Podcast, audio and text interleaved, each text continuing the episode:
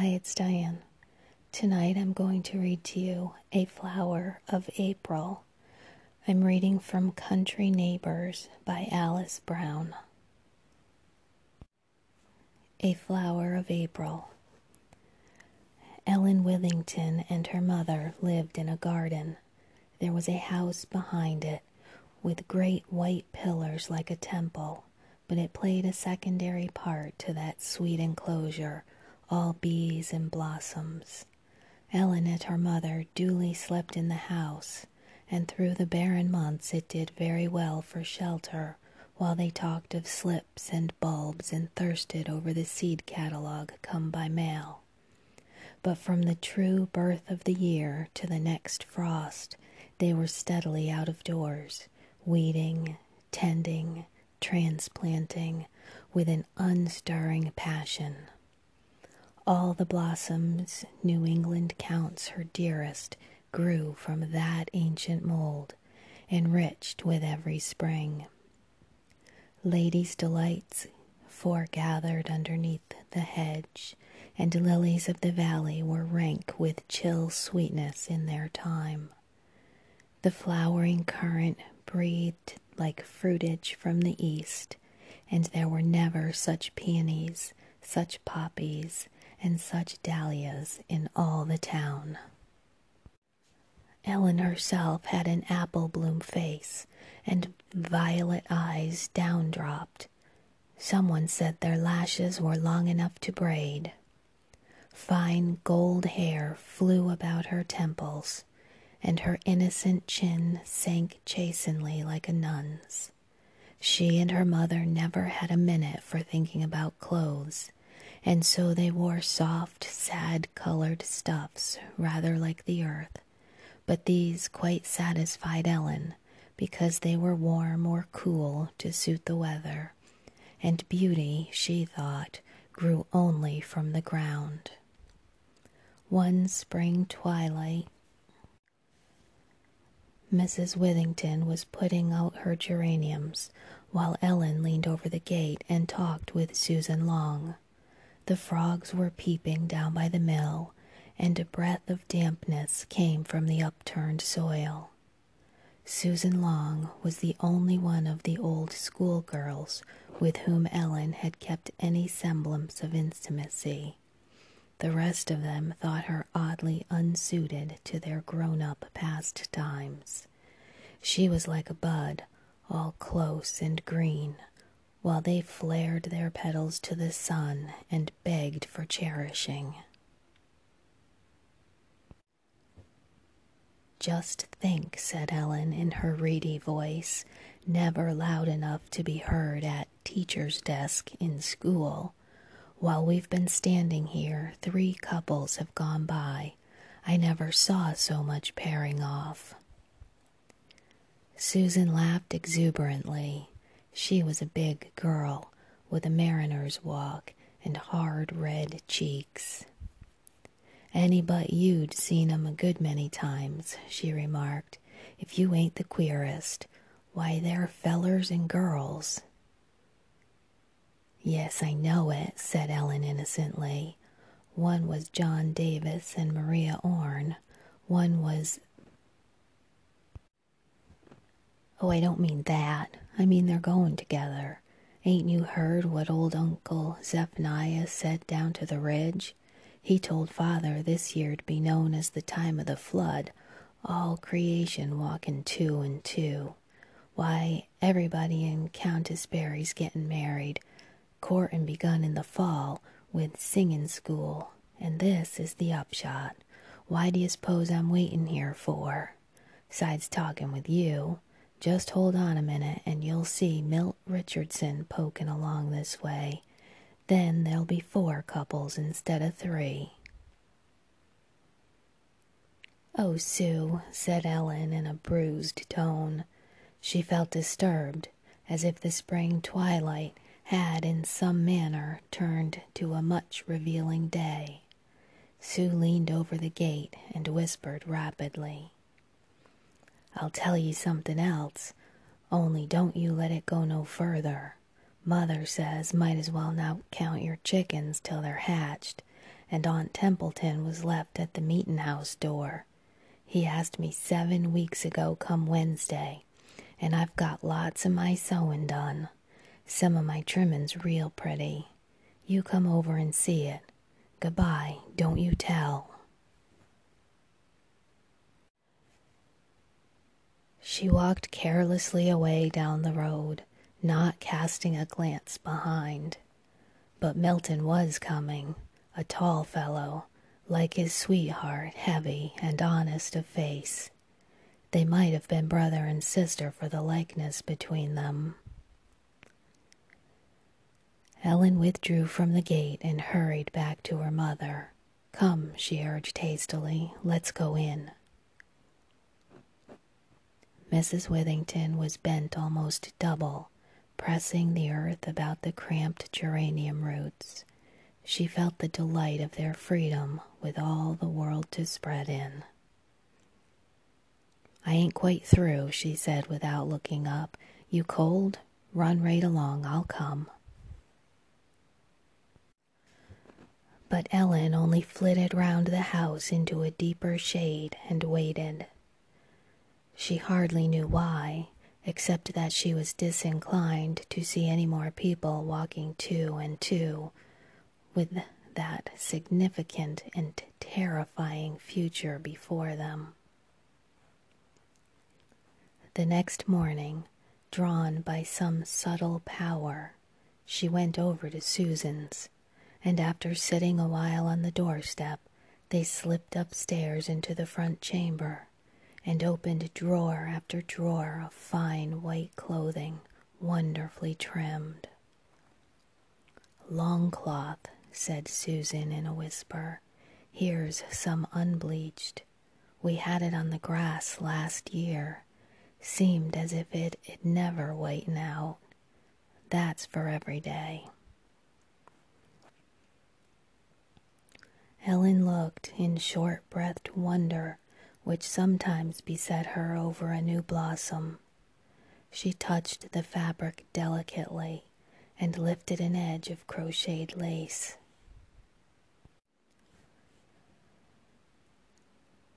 Let's go over to Maria's, said Susan. I'll make her show you hers. They took the short round of the village homes where there were daughters, young and still unwed. Everywhere white cloth, serpentine braid, and crocheted lace. Truly it was a marrying year. Ellen said very little, and the girls, talking among themselves, forgot to notice her any more than a flower in a vase. But that late afternoon was very warm, and when she and her mother sat together on the steps considering rosebugs, she suddenly broke off to say, Mother, should you just as soon I'd have some new things trimmed like the girls?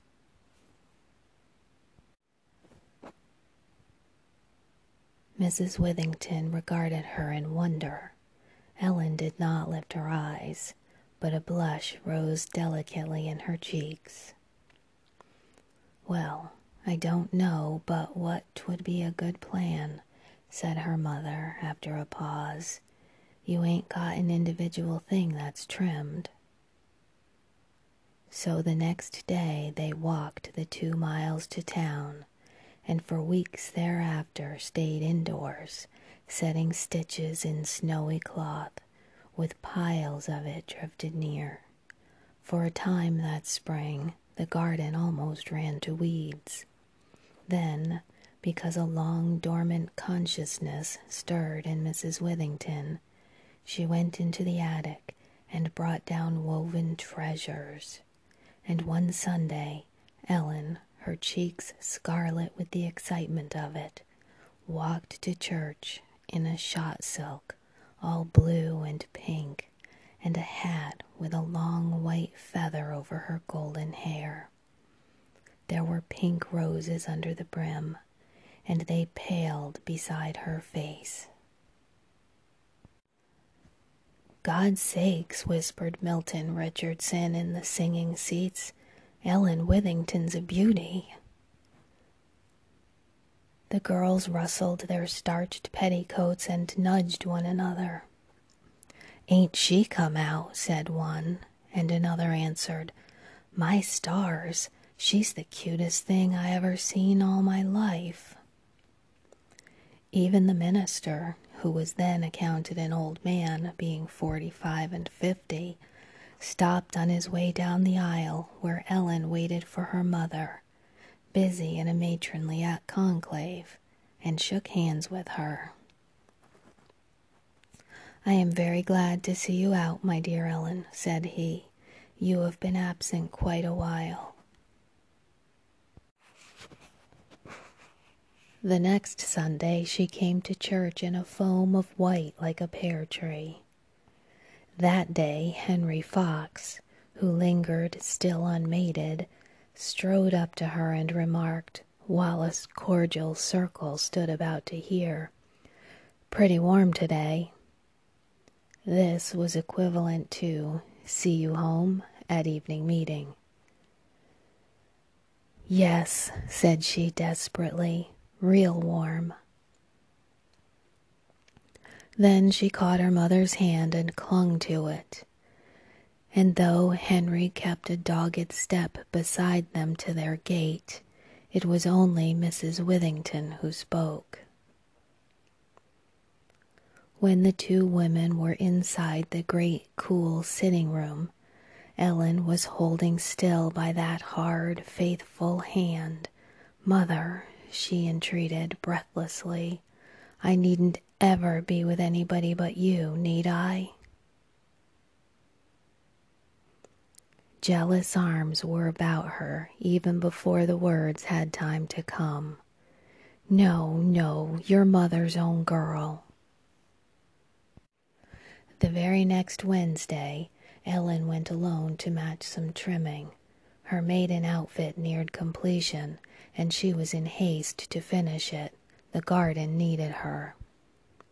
When she had struck into the pine woods on her way home, a wagon rattled up behind, and Milton Richardson called out, Ride? She was too timid to say no, and so she took his hand and climbed up to the seat beside him. The horse fell into a walk, and Ellen blushed more and more because she could not think of anything to say. Midway of the pines, the horse stood still. Let's wait a minute in the shade, said Milton, and Ellen, glancing swiftly at him, wondered why he seemed so strange. He sought her eyes again, but she was gazing at the pines. Her cheek was rosy red. You been shopping? he asked desperately. Yes, said Ellen, grateful to him for speech wherein she was so poor. I went to get some braid. You making up pretty things, same's all the girls? I've made some. Milton caught his breath. Oh, Ellen, he burst forth, I wish you'd let me kiss you. Suddenly she was gone out of the wagon, like a bird let loose from an imprisoning hand. He saw her running like a swift, sweet sprite along the darkening road. Ellen, you hold on, he cried, whipping up to follow. I didn't mean nothin'. Oh, you just let me speak one word. But at the noise of his pursuit, she fled over the low stone wall, and without a look behind, dipped into the hollow on her homeward way. Milton swore miserably and drove on. He saw Mrs. Withington gathering cowslip greens in a marsh sufficiently removed from home, and that heartened him to draw rein before the still white house. Ellen would be alone. When he strode into the sitting room, she sprang up from the lounge where she had cast herself. The tears still hung in her long lashes, and her cheeks were white. My lord Ellen Withington, he cried in ashamed and rough remorse, couldn't you give me a chance to speak? I don't know what under the light of the sun made me say that. Only you looked so terribly pretty, but you needn't have took it so. She stood staring at him, fascinated, one brown hand trembling on her heart. Her eyes shot a glance at the door behind him, and he was enraged anew with pity of her.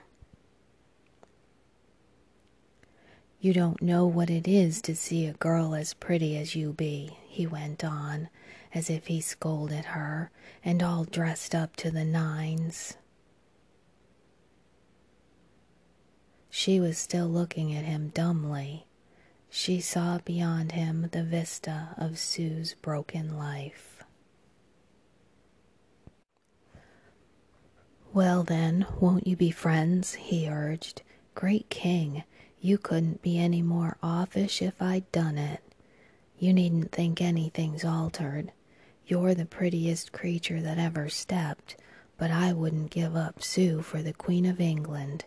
Now will you say it's square? So nothing was changed. She could not understand it, but she nodded at him and smiled a little.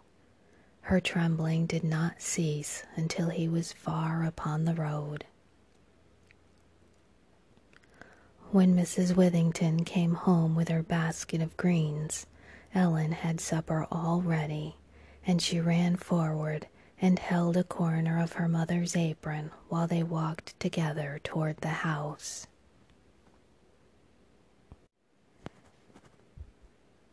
You look kind of peaked, said Mrs. Withington tenderly. What you got on that old brown thing for?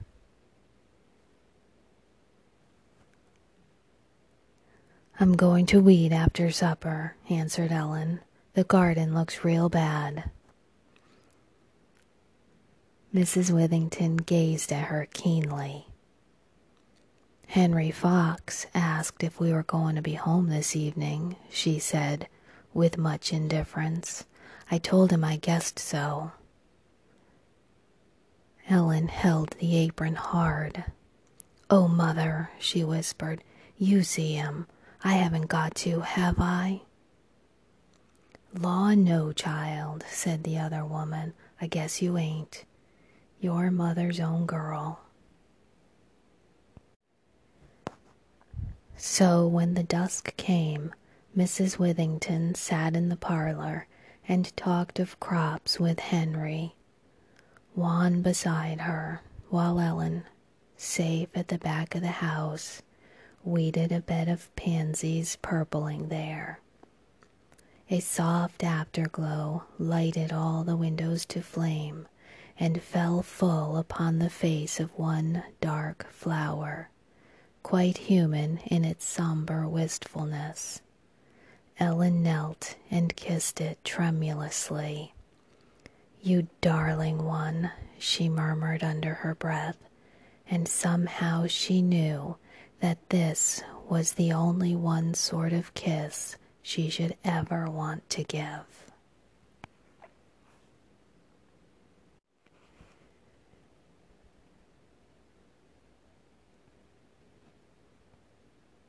You've just finished listening to A Flower of April. Sleep well, my friend.